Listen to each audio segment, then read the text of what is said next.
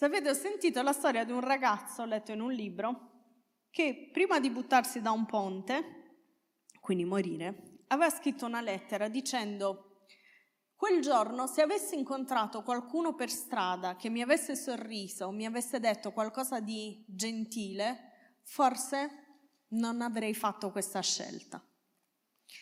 L'ho letta in un libro, quindi non posso mettere la mano sul fuoco che sia vero o no, però mi ha fatto riflettere perché tante volte noi camminiamo per strada e non sappiamo quello che sta vivendo l'altra persona. E magari siamo antipatici con quella persona, la guardiamo male, la squadriamo, rispondiamo male, gli tagliamo la strada. E non, non sapendo che la vita di quella persona come in questo caso potrebbe dipendere dalla nostra reazione positiva o negativa. Mm? Quindi oggi vorrei proprio parlarvi di questo, di come incoraggiarci l'uno con l'altro. Noi siamo in un'epoca storica dove oggi più che mai siamo in qualche modo bulimici di parole, di tante parole, negativi, polemici, sappiamo tutto su tutto, poi tutti questi talent ci, ci stimola, ci istigano a dare giudizi su tutti. Io ormai non posso entrare in un albergo che dico, eh, però Barbieri qua direbbe che le lenzuola non sono stirate bene, perché siamo diventati esperti di tutto, sappiamo tutto di tutto, quindi siamo in qualche modo abituati e inclini al giudizio e alla polemica, ci fate caso? Siamo inclini al giudizio, al dire cose negative e ovviamente i social non ci aiutano perché il social cosa fa? Non fa altro che metterti uno schermo davanti e aiutarti a disinibirti e a dire quello che pensi in maniera sciocca, polemica e scostumata. Mm? E quindi ricordatevi che vedrete la vita è fatta di due persone. Tu oggi devi decidere di quale categoria vuoi, fa, vuoi, vuoi far parte, vorrai far parte. La vita è fatta di persone che fanno e di persone che criticano quelli che fanno. Il punto qual è? Che se tu sei nella prima, non hai tempo di fare la seconda. Quindi se tu stai facendo la seconda, vuol dire che stai concludendo molto poco nella tua vita e quindi hai tempo di fare la prima. Quindi decidi chi vuoi essere. Forse avevamo anche la slide per farvi ricordare. Quindi chi fa e chi critica che fa. Allora, nella Bibbia ci sono persone che, cioè perso- delle persone che hanno fatto stragi, ok? Hanno fatto stragi sono stati diventati campioni di scoraggiamento, li ho chiamati. Allora, cosa succede nella Bibbia? Che a un certo punto c'è un uomo molto molto saggio che si chiama Giobbe. Questo uomo è talmente intelligente, talmente in gamba, che praticamente, scusate, devo mettere, è talmente intelligente, scusate, talmente integro che Dio dice si incontrano, c'è il diavolo, c'è Dio e Dio dice guarda, guarda Giobbe, lui è talmente integro che non c'è niente che possa far allontanare la fede. E il diavolo dice, va bene, vediamo se è veramente così come dice, e inizia a tentarlo in tutte le aree della sua vita, inizia a provarlo, inizia ad avere, eh, a perdere tutti i suoi averi, inizia a perdere i suoi figli, la sua famiglia, inizia ad avere mille malattie. Quindi quello che stava succedendo a Giobbe stava succedendo perché lui era estremamente integro, talmente integro, che Dio contava su di lui e aveva estrema fiducia in lui. Però Giobbe era circondato da delle persone, i famosi amici di Giobbe.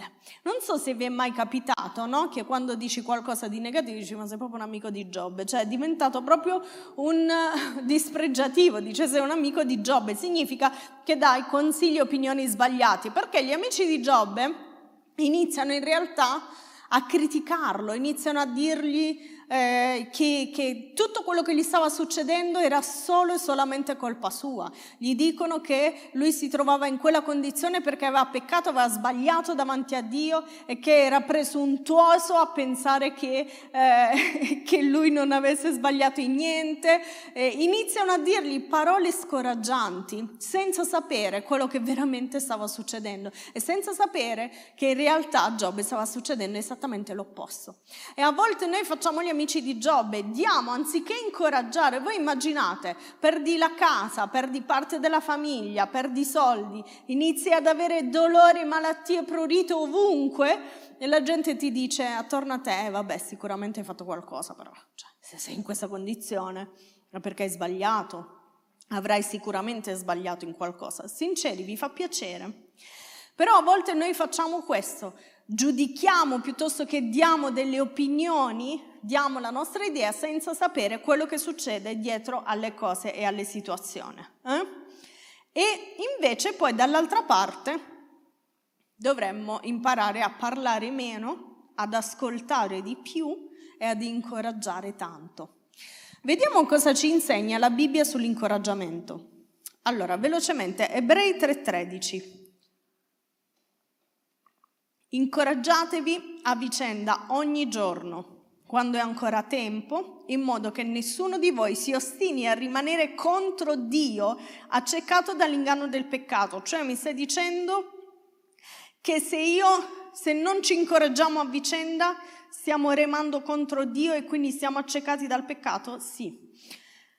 Applicati finché io venga alla lettura, all'esortazione, quindi all'incoraggiamento e all'insegnamento. E poi ancora, seconda Corinzi dice, benedetto sia Dio, Padre del nostro Signore Gesù Cristo, il Padre che ha compassione di noi, che ci, con, ci consola e ci rende forti nei dispiaceri perché anche noi possiamo consolare tutti quelli che soffrono e dare lo stesso aiuto e lo stesso conforto che Dio ha dato a noi. Quindi sta dicendo, siccome Dio ci incoraggia e ci consola, Dio ci incoraggia e ci consola? Sì o no? Sì, ci ha lasciato anche la sua parola che è il libro per eccellenza dell'incoraggiamento. Dio ci incoraggia e ci consola e sta dicendo, visto che Dio ci incoraggia e ci consola, anche noi dobbiamo fare lo stesso con gli altri. Allora, tutti questi versi e anche altri che parlano di incoraggiamento hanno una parola dal greco che è paraclesis. Quanti la conoscono già? Chi è con noi da tanto la conosce. Allora, paraclesis significa discorso conciliante, potente, incoraggiante, esortante. E questo termine lo troviamo in un passaggio molto molto importante nella Bibbia, che è quando Gesù ci promette di lasciarci una persona e dice, io sto andando, dice Gesù, se voi mi amate, siamo in Giovanni 14:15, se voi mi amate, osservate i miei comandamenti e io pregherò il Padre ed egli vi darà un altro consolatore perché sia sempre con voi. Questa parola consolatore è proprio Paracletos. Come si chiama? Paracletos, il consolatore, l'incoraggiatore, colui che fa discorsi incoraggianti, audaci e potenti. Allora, guardate, il Paracletos viene da due termini. Uno è para, che significa al fianco di, e l'altro è cleo, che vuol dire chiamare, chiamare di fianco. Cioè essere al fianco di qualcuno.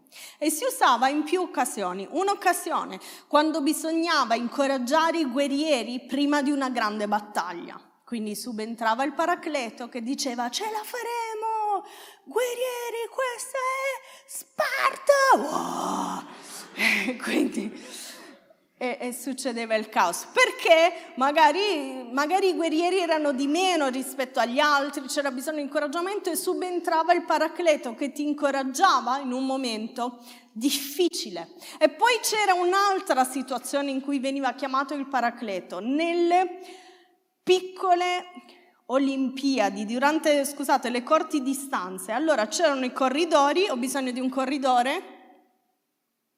Matti, uno dei due matti lento, stare dietro, quindi non ho, non ho le scarpette comode. Se ci fosse mio marito... Allora, quindi tu sei un corridore non ha proprio la faccia del corridore, però facciamo finta che tu sei il corridore, corri piano che ti devo venire dietro.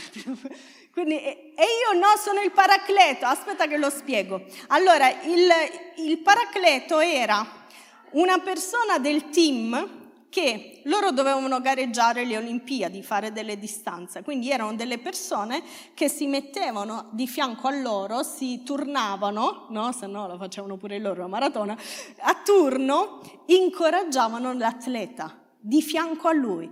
Quindi facciamo che tu sei già al ventunesimo chilometro, devi arrivare a 22 e io ti dico, non sono così gli atleti, Matti. Sì. Giuro, non sono così. Ho capito, una maratona. Cioè, facciamo 18. Sì, sì. Date un altro atleta, per favore. Vai, sei stato bocciato. Datemi una... Vai, ti incoraggio, vai. Vai Matti, vai che ce la puoi fare, dai, vai, vai, vai, manca solo un chilometro, vai, lo so che dura, ma ce la puoi fare Matti, manca pochissimo, manca poco, manca poco, l'ultimo chilometro, vai, vai, vai, non è così difficile, puoi farcela, hai superato tante cose nella vita, puoi fare anche questo Matti, forza, sarai felicissimo quando finirai, vai, sei bravissimo, tu sei forte, ti sei allenato, ti sei allenato per questo, puoi vincere, i tuoi muscoli sono forti. Uh, ha vinto. Uh. Ok, nonostante l'atleta che avessi, cioè, però vedete, il paracleto incoraggia anche quando non vede. È proprio quello il senso. Ma il paracleto, la figura del paracleto era questa. Quindi essere di fianco all'atleta paracletos, di fianco alla persona, per aiutarla, incoraggiarla, sostenerla nei momenti difficili. E questo è quello che fa lo Spirito Santo con noi.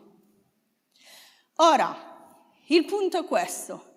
Il paracleto, quindi l'incoraggiatore con la L maiuscola, è dentro di noi, abita in noi. Se gli diamo il permesso e non lo teniamo zitto zitto, ci incoraggerà sempre. Ora la mia domanda è questa, se l'incoraggiatore è dentro di noi, perché facciamo così fatica a incoraggiare? Se siamo praticamente un tutt'uno con il paracleto, perché dobbiamo aspettare momenti come questi per dire alle persone quanto sono speciali? Dovremmo imparare di più ad ascoltare la voce dello Spirito Santo per incoraggiarci l'uno con l'altro. Allora, guardate, Efesini 5, 19 dice, siate ricolmi come dobbiamo essere? Ricolmi dello Spirito Santo. Quindi se siamo ricolmi del Paracleto, la conseguenza è per forza che ci parleremo con, qui dice inni, canti spirituali, cantando e salmeggiando con il vostro Signore. Cioè sta dicendo, se siete colmi dello Spirito Santo, vi verrà facile parlarvi in maniera carina, gentile, dirvi cose carine, dirvi cose spirituali, dire cose belle, come diceva Gio, dire cose sincere che fanno piacere. Mm? Allora, c'è stata una persona nella Bibbia che ha fatto strage. Cos'è che ha fatto? No, io ho detto strage di incoraggiamento. Chissà chi è questa persona. Non è Paolo, tutt'altro, tutt'altro che Paolo. È una persona che è stata portata, che, che ha portato Paolo agli apostoli. Barnaba, guardate, Atti 4, 36-37, dice così. Ora Giuseppe, chi? Giuseppe, soprannominato dagli apostoli Barnaba, che tradotto vuol dire figlio di consolazione, aveva un campo, lo vendette e lo consegnò ai, agli apostoli. Praticamente il suo vero nome era Giuseppe. Barnaba era il soprannome. È come dire mister incoraggiamento. Vi ricordate che nella Bibbia quando davano il soprannome era figlio di qualcuno, no? Figlio del tuono, vi ricordate? Questo era figlio di incoraggiamento, come se fosse mister incoraggiamento. Hm? Hanno cambiato il suo nome, tanto lui era uno che incoraggiava. Hm? Quindi è lui nella Bibbia è stato proprio lui che ha portato Paolo dagli apostoli. Anzi, ricordiamoci che praticamente Saulo era una persona che perseguitava i cristiani, quindi era una persona molto pericolosa. Gli apostoli stessi erano scettici, le persone erano scettici, ma Barnaba, siccome era un incoraggiatore, credeva nelle persone, quindi lui a costo anche di rischiare la vita, che ne sappiamo che Paolo magari stava fingendo per ammazzare tutti i cristiani. Lui decide di rischiare la vita pur di credere in qualcuno e crede in Paolo, lo porta dagli apostoli e poi conoscete tutti come finisce la storia, cosa fa Paolo nella Bibbia. E poi più avanti ancora serviva qualcuno che aprisse una chiesa, chi è che mandano? L'incoraggiatore perché mandano l'incoraggiatore? Perché per costruire, per costruire serve incoraggiamento, per demolire serve lo scoraggiamento, parole negative.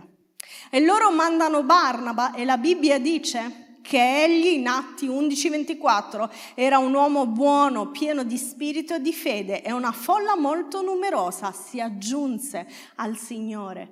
Perché quando tu sei una persona che incoraggia, che ha parole positive per gli altri, questo inevitabilmente fa crescere quello che tu stai facendo. Se eh, hai un life farà crescere il tuo life, se hai una vita sociale come speriamo che tu ce l'abbia farà crescere la tua vita sociale, farà crescere te quello che c'è dentro di te, la tua anima, ma farà crescere le persone attorno a te. Quando siamo pieni dello Spirito Santo, dalla nostra bocca deve uscire incoraggiamento. E allora chiediamoci come mai a volte esce critica, esce tristezza, lamentela, perché esce polemica, perché escono sempre parole negative e non esce incoraggiamento. Chiediti qual è il tuo soprannome, cosa pensano le persone di te. Hm? Ah sì, carino quel ragazzo, molto intelligente, però mamma mia, pesante. ah sì, brava quella ragazzina, molto brava. Hm? Di quinta C. Ragazzi, state con me? Brava quella ragazza di quinta C, però che saputella. Ah sì, carino quel ragazzo, mi hanno detto che va pure in chiesa, però che caratteraccio. è mai capitato di sentire frasi di questo tipo? Quindi chiediti che feedback ha la gente di te, cosa pensano di te? Qual è il soprannome che ti danno? Ti danno Barnava? Ti dicono l'incoraggiatore? Wow, tu sei proprio un incoraggiatore. Lo sai che quando sono triste, quando sono un po' giù, mi basta starti vicino che mi cambia la giornata. Vi hanno mai detto questa frase? Perché se non ce la stanno dicendo, se invece siamo persone che facciamo paura, un po' antipatiche, un po' scontrose, dobbiamo rivedere un po' il nostro rapporto con lo Spirito Santo, hm? perché se saremo pieni saremo incoraggiatori. Ricordiamoci che noi possiamo essere la voce di Dio su questa terra. Hm? Dio sta cercando delle persone, immaginate quello che è successo qui prima, immaginate se diventasse contagioso, se iniziassimo a non essere così tirchi di incoraggiamento, ma se iniziasse a diventare una cultura. Io non ho mai sentito nessuno che si lamentava di essere troppo incoraggiato. Oggi sono troppo incoraggiata, cioè ditemi qualcosa di brutto, ditemelo, ho bisogno di abbassare un po' l'autostima, per favore, ditemi qualcosa di brutto. Avete mai visto sindrome da abuso di incoraggiamento? No, non succede perché tutti noi, tutti, chi tutti abbiamo bisogno di essere incoraggiati. Per questo oggi smettila di essere stitico. Dì al tuo compagno, smettila di essere stitico. Eh, profetizza. profetizza sulla persona accanto a te, digli smettila di essere stitico, incoraggia le persone. Incoraggia le persone. Manda un messaggio, manda un messaggio ai tuoi genitori. Lo sai che i tuoi genitori ti hanno partorito, ti hanno cresciuto, ti hanno pulito la cacca, ti hanno portato in ospedale tutte le botte che hai preso, ti hanno messo il ghiaccio, ti hanno sentito urlare la notte, cioè, gli hai mai detto grazie per tutto questo? Sinceri, gli avete mai detto grazie? Capite? Cioè è tanto facile entrare in confidenza con le persone, è tanto facile dare per scontato quello che le persone fanno per noi, che ci dimentichiamo letteralmente di incoraggiarle. Manda un messaggio al tuo mentore, digli grazie per il tempo che spendi per me. Sapete che i vostri mentori fanno tutto questo per voi, perché hanno passione per Gesù, non perché nessuno li paghi o li costringa. Lo fanno per voi. Gli avete mai detto grazie per il tuo tempo? Grazie per quello che fai per me. Perché a, a volte a noi ci arrivano, ah, il mio mentore è così, no, il mio mentore è pesante, ah, però, ah, però. Ma tu quante volte gli hai detto grazie? Per ogni critica che fai dovrai fare almeno nove incoraggiamenti. Per ogni critica almeno nove incoraggiamenti. Capite ragazzi? Non diamo per scontato le cose. Scrivi alla tua collega grazie per la presentazione l'altro giorno. Scrivi al tuo compagno di classe grazie che mi hai aiutato non a copiare. Grazie che... Grazie che mi hai aiutato a copiare. Oh, sposta un po' il foglio che non vedo. Mettiti più a sinistra. Grazie. Grazie. E vabbè, eh, le conosciamo tutte le tecniche, però studiate ragazzi, mi raccomando, è importante che studiate.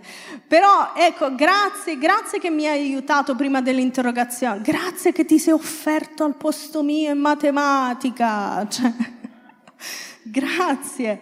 Quindi impariamo ad incoraggiarci. Eh? Questo ovviamente non è che sempre verrà spontaneo, perché come avete visto noi diamo per scontato le cose, a volte diamo per scontato anche l'amore, diamo per scontato che la gente ci ami, ci voglia bene, quello che pensano di noi e tutto il resto. Ma il paracleto è dentro di te, quindi se vuoi essere mister incoraggiatore come Barnaba, devi essere intenzionale nell'incoraggiare, quindi non aspettare che ti venga spontaneo, non ti verrà Sapete perché non ti verrà? Perché noi siamo profondamente egoisti, è lo Spirito Santo che ci aggiusta. Mm? Quindi non ti verrà naturale, devi essere intenzionale, cioè decidere. Quindi ogni giorno mettiti questa regola, per ogni critica nuovi incoraggiamenti. Mettiti questa regola, oggi devo incoraggiare almeno nove persone. Mm? Guardate, vi voglio dare cinque consigli e poi pregheremo. Cinque consigli per essere un incoraggiatore seriale come Barnaba. Lui era un incoraggiatore seriale. Primo, mostra interesse e attenzione. Tante volte tu mi dirai, io non incoraggio perché non so cosa dire. Sbagliato, tu non incoraggi perché non stai facendo attenzione a quello che la gente ti dice, perché sei troppo preso a quello che devi dire tu. Vi faccio un esempio. Mari, non ti ho visto a Pasquetta ieri. Sì, Giulia, dovevo studiare, per questo non sono venuta. Non puoi capire cosa ti sei persa. Cioè, Restuccio ha avuto un crampo, si è sdraiato, la... ti ho salvato la vita, ammettilo. si è sdraiato per terra, ha fatto la foto sdraiato. Cosa vi siete persi in questa conversazione? Il fatto che lei ti ha appena detto che è rimasta a casa perché doveva studiare, evidentemente è un esame molto difficile e quindi stava studiando, quindi è un momento in cui è sotto pressione. Anziché dirle tutte le cose che avevi già in mente di dirle senza ascoltare la sua risposta, la prossima volta respira e ascolta quello che ti sta dicendo l'altra persona. Perché in questo modo tu hai perso un'opportunità di incoraggiarla. Mari, Wow, è un esame, caspita, immagino quanto sia stressante avere un esame dietro l'altro, ma tu ce la farai perché sei intelligente, hai superato tante cose, supererai anche questa. Io credo in te, credo nella tua intelligenza, so che lo, lo supererai nel nome di Gesù, il 10, c'è l'esame Marina, lo supererai nel nome di Gesù, amen. Quindi vedete, a volte non incoraggiamo non perché non sappiamo cosa dire, ma perché non siamo attenti e perdiamo delle sfumature di quello che le persone ci stanno dicendo. Se tu porrai attenzione a quello che le persone ti dicono, vedrai quante cose scoprirai delle persone. Eh? Pensa che le persone hanno degli hobby, degli interessi, basta solo ascoltare. Eh? Quindi mostra interesse e attenzione, mostra comprensione. Tante volte noi facciamo gli amici di Giobbe, ci affrettiamo a dare un'opinione, una soluzione o peggio ancora diamo già, diciamo già alla gente cosa deve fare. Mm? Allora, tante volte noi crediamo che sminuire il problema di una persona lo farà sentire meglio e lo consolerà. Vi è mai capitato? Noemi mi ha lasciato. E eh, vabbè, guarda quante ragazze in chiesa, che vuoi che sia. Dicevo, se non passo questo esame non riesco a laurearmi quest'anno. Ma sì, ti lauri l'anno prossimo, eh? No, Dio, mio padre sta morendo. Vabbè, ti era un po' antipatico, dai. Cioè, cioè, no, siamo assurdi, veramente. Siamo assurdi. Noi pensiamo che... Lo sapete perché lo facciamo? Noi lo facciamo perché siamo insicuri, a volte non sappiamo cosa dire. Quindi per nascondere questo, o, o, o scemi, cioè una delle due, nel senso vi sto dando la spiegazione elegante, però può essere pure che proprio non ci arrivi. Però facciamo che invece sei quello insicuro, non sappiamo cosa dire, quindi diciamo frasi di questo tipo pensando che sminuendo il problema quello si sentirà meglio, non si sente meglio, si sente ancora più frustrato perché si sente non capito, cioè come fai a non capire che io sto male se la ragazza mi ha lasciato? Come fai a non capire che io sto studiando da tanti anni, cioè se non passo questo esame mi slitta un altro anno, è pesante per me? Come fai a non capire che al di là della malattia che può avere un mio parente, anche se per te è leggera, per me è pesante perché gli voglio bene, ho paura che gli succeda qualcosa. Quindi togliamoci il vizio di sminuire un problema per consolare le persone, piuttosto ascolta e semplicemente di cuore, con sincerità, gli dici che ti dispiace. Se non sai cosa dire, gli dici che non sai cosa dire, ma ti dispiace. Guarda, non so proprio cosa dire, mi spiace tanto, vale molto di più di, della tua consolazione, hm? quella che pensi sia la tua consolazione, hm? e non lo è. Ok? Quindi mi raccomando, mostra comprensione. Poi mostra apprezzamento. Hm? E questo è un po' quello che abbiamo detto, ok? A volte pensiamo che la gente sappia cosa pensiamo di noi. Se fosse così, loro non avrebbero pianto. Non lo sanno. Non lo sanno perché non glielo diciamo. Eh, ma Maria è la mia migliore amica, lei sa che gli voglio bene, ma tu glielo dici. Ma lei sa che io la stimo, ma gliel'hai detto? Ma il mio mentore sa che lo apprezzo tanto, quante volte gliel'hai detto? Ma mia mamma sa che la amo. Quando è stata l'ultima volta che le hai detto ti amo? non date per scontato che gli altri sappiano quello che voi pensate di loro, perché non è così, non lo sanno assolutamente. Ricordati che se pensi soltanto a un incoraggiamento, se lo pensi soltanto senza dirlo, non porta nessun beneficio. Se pensi a un incoraggiamento senza dirlo, non porta beneficio. Il tuo incoraggiamento può guarire una persona. Immagina tu, la gente muore, c'è una pandemia, la gente sta morendo, tu hai il vaccino, anzi l'antidoto. tu hai l'antidoto e non lo dai. Ma perché non lo stai dando? Chieditelo. Perché non lo, perché non lo dai se hai la cura? Ah, boh, lasci morire la gente, non lo dai. È la stessa cosa, l'incoraggiamento può guarire le vite delle persone. Voi non avete idea di quanta gente è distrutta perché a casa gli è stato detto che sono dei falliti, che non valgono niente, che non concluderanno mai niente nella vita, che saranno, andranno in giro a rubare perché non sono capaci a fare niente, che sono brutti, che sono grassi. Qui Qui sto parlando, non sto parlando di storie inventate, storie di questi anni che ho accumulato in tutti questi anni di, di lavoro e di ministero. A volte dire a una persona, lo sai che stai proprio bene, lo sai che sei proprio bello, ma ti ho mai detto che proprio mi piace come ragioni? Può guarirla, può guarirla. Noi quando andiamo a fare le assemblee, a volte facciamo un gioco più o meno tipo questo, in cui no? diciamo alle ragazze o ai ragazzi quanto sono speciali, quanto sono importanti, che sono amati. Voi non potete capire la gente che esce dalla sala piangendo Capite quanto siamo a corto di incoraggiamenti? Questo significa che siamo letteralmente a corto di incoraggiamenti. E anche tra di noi, anche tra le persone che, con cui abbiamo confidenza, con cui usciamo più spesso, non ci incoraggiamo. Non ci incoraggiamo. Siamo più abituati a dirci le cose che non vanno hm? e non ci incoraggiamo. Quindi mostra apprezzamento. Hm? mostra affetto e gentilezza. Tante volte sei imbronciato e neanche lo sai perché. Tu dici, ma perché sei... Dice no, non sono incavallata, eh, ma c'hai una faccia proprio, cioè brutta, brutta, brutta. Dici, cioè la gente pensa che tu ce l'hai con lui, con lei, e dice no, non ce l'ho con te, quella è la mia faccia e cambia l'amore mio perché proprio, cioè, veramente non ti si può guardare.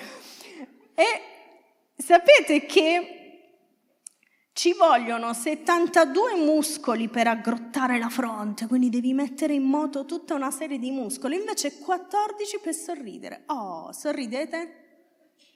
Oh, quindi voi che risparmiate sulla fatica, usate il sorriso, fate molta meno fatica, mi raccomando, ma pensate che a volte Basta un sorriso, basta una parola gentile per cambiare l'umore di una persona. Vi è mai capitato, magari io lo faccio spesso con le cassiere al supermercato, perché dico, cioè, queste ragazze sono qua da stamattina, dietro un bancone, a passare ti, ti, ti, ti, e a volte le sorrido e dico, dai, manca poco, manca poco, giornata dura, eh sì, poi oggi, bo, bo, bo, bo, manca poco.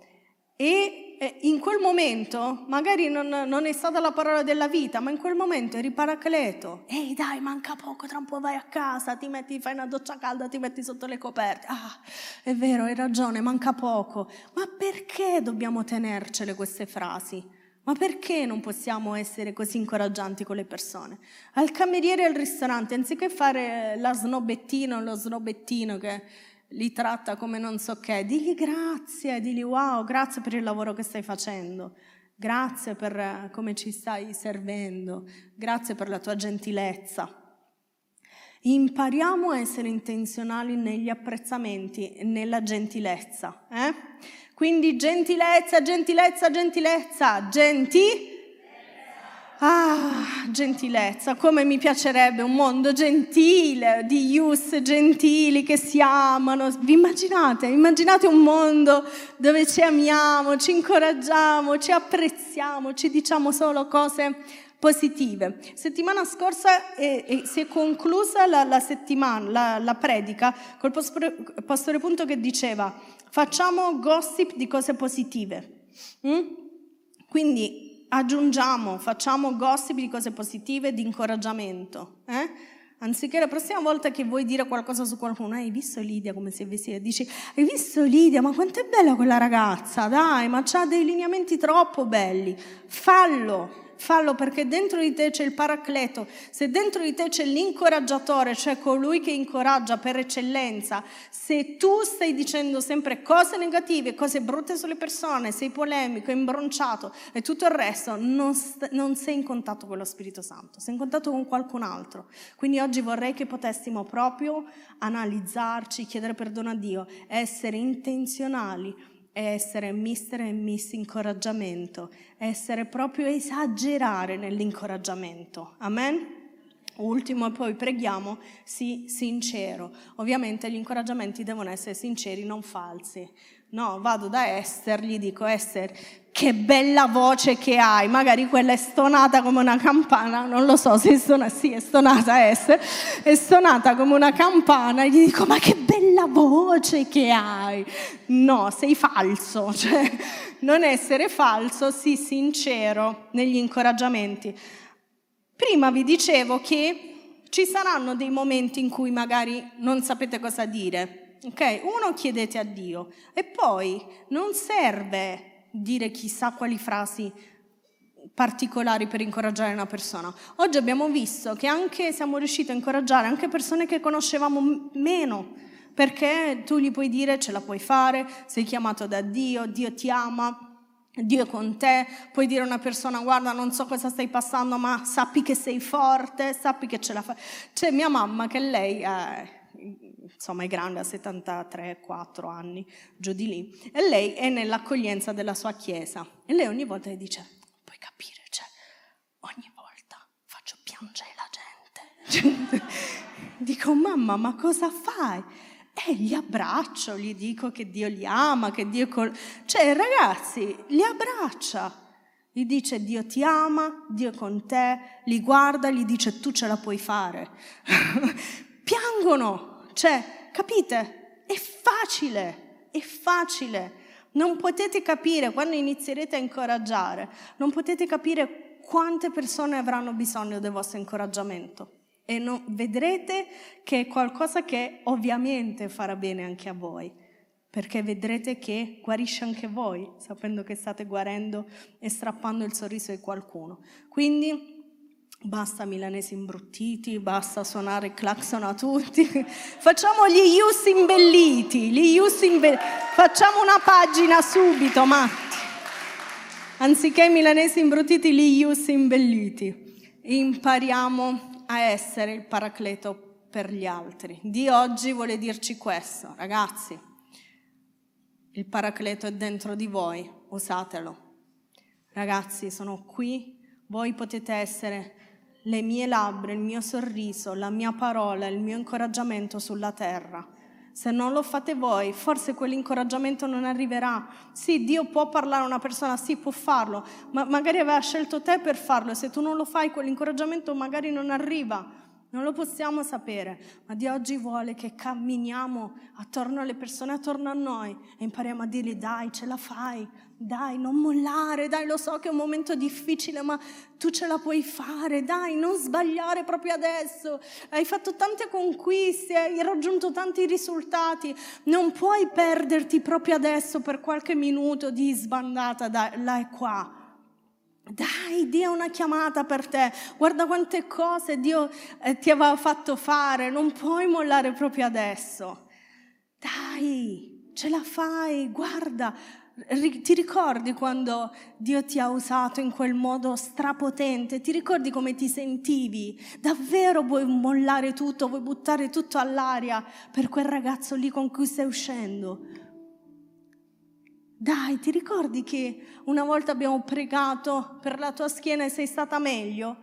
Proprio adesso vuoi scoraggiarti che non stai bene? Dio può guarire anche questa volta. E iniziamo a essere il paracleto per quella persona e camminiamo con lei, con lui e continuiamo a incoraggiarla. E oggi vorrei potessimo essere questo per la persona accanto a te.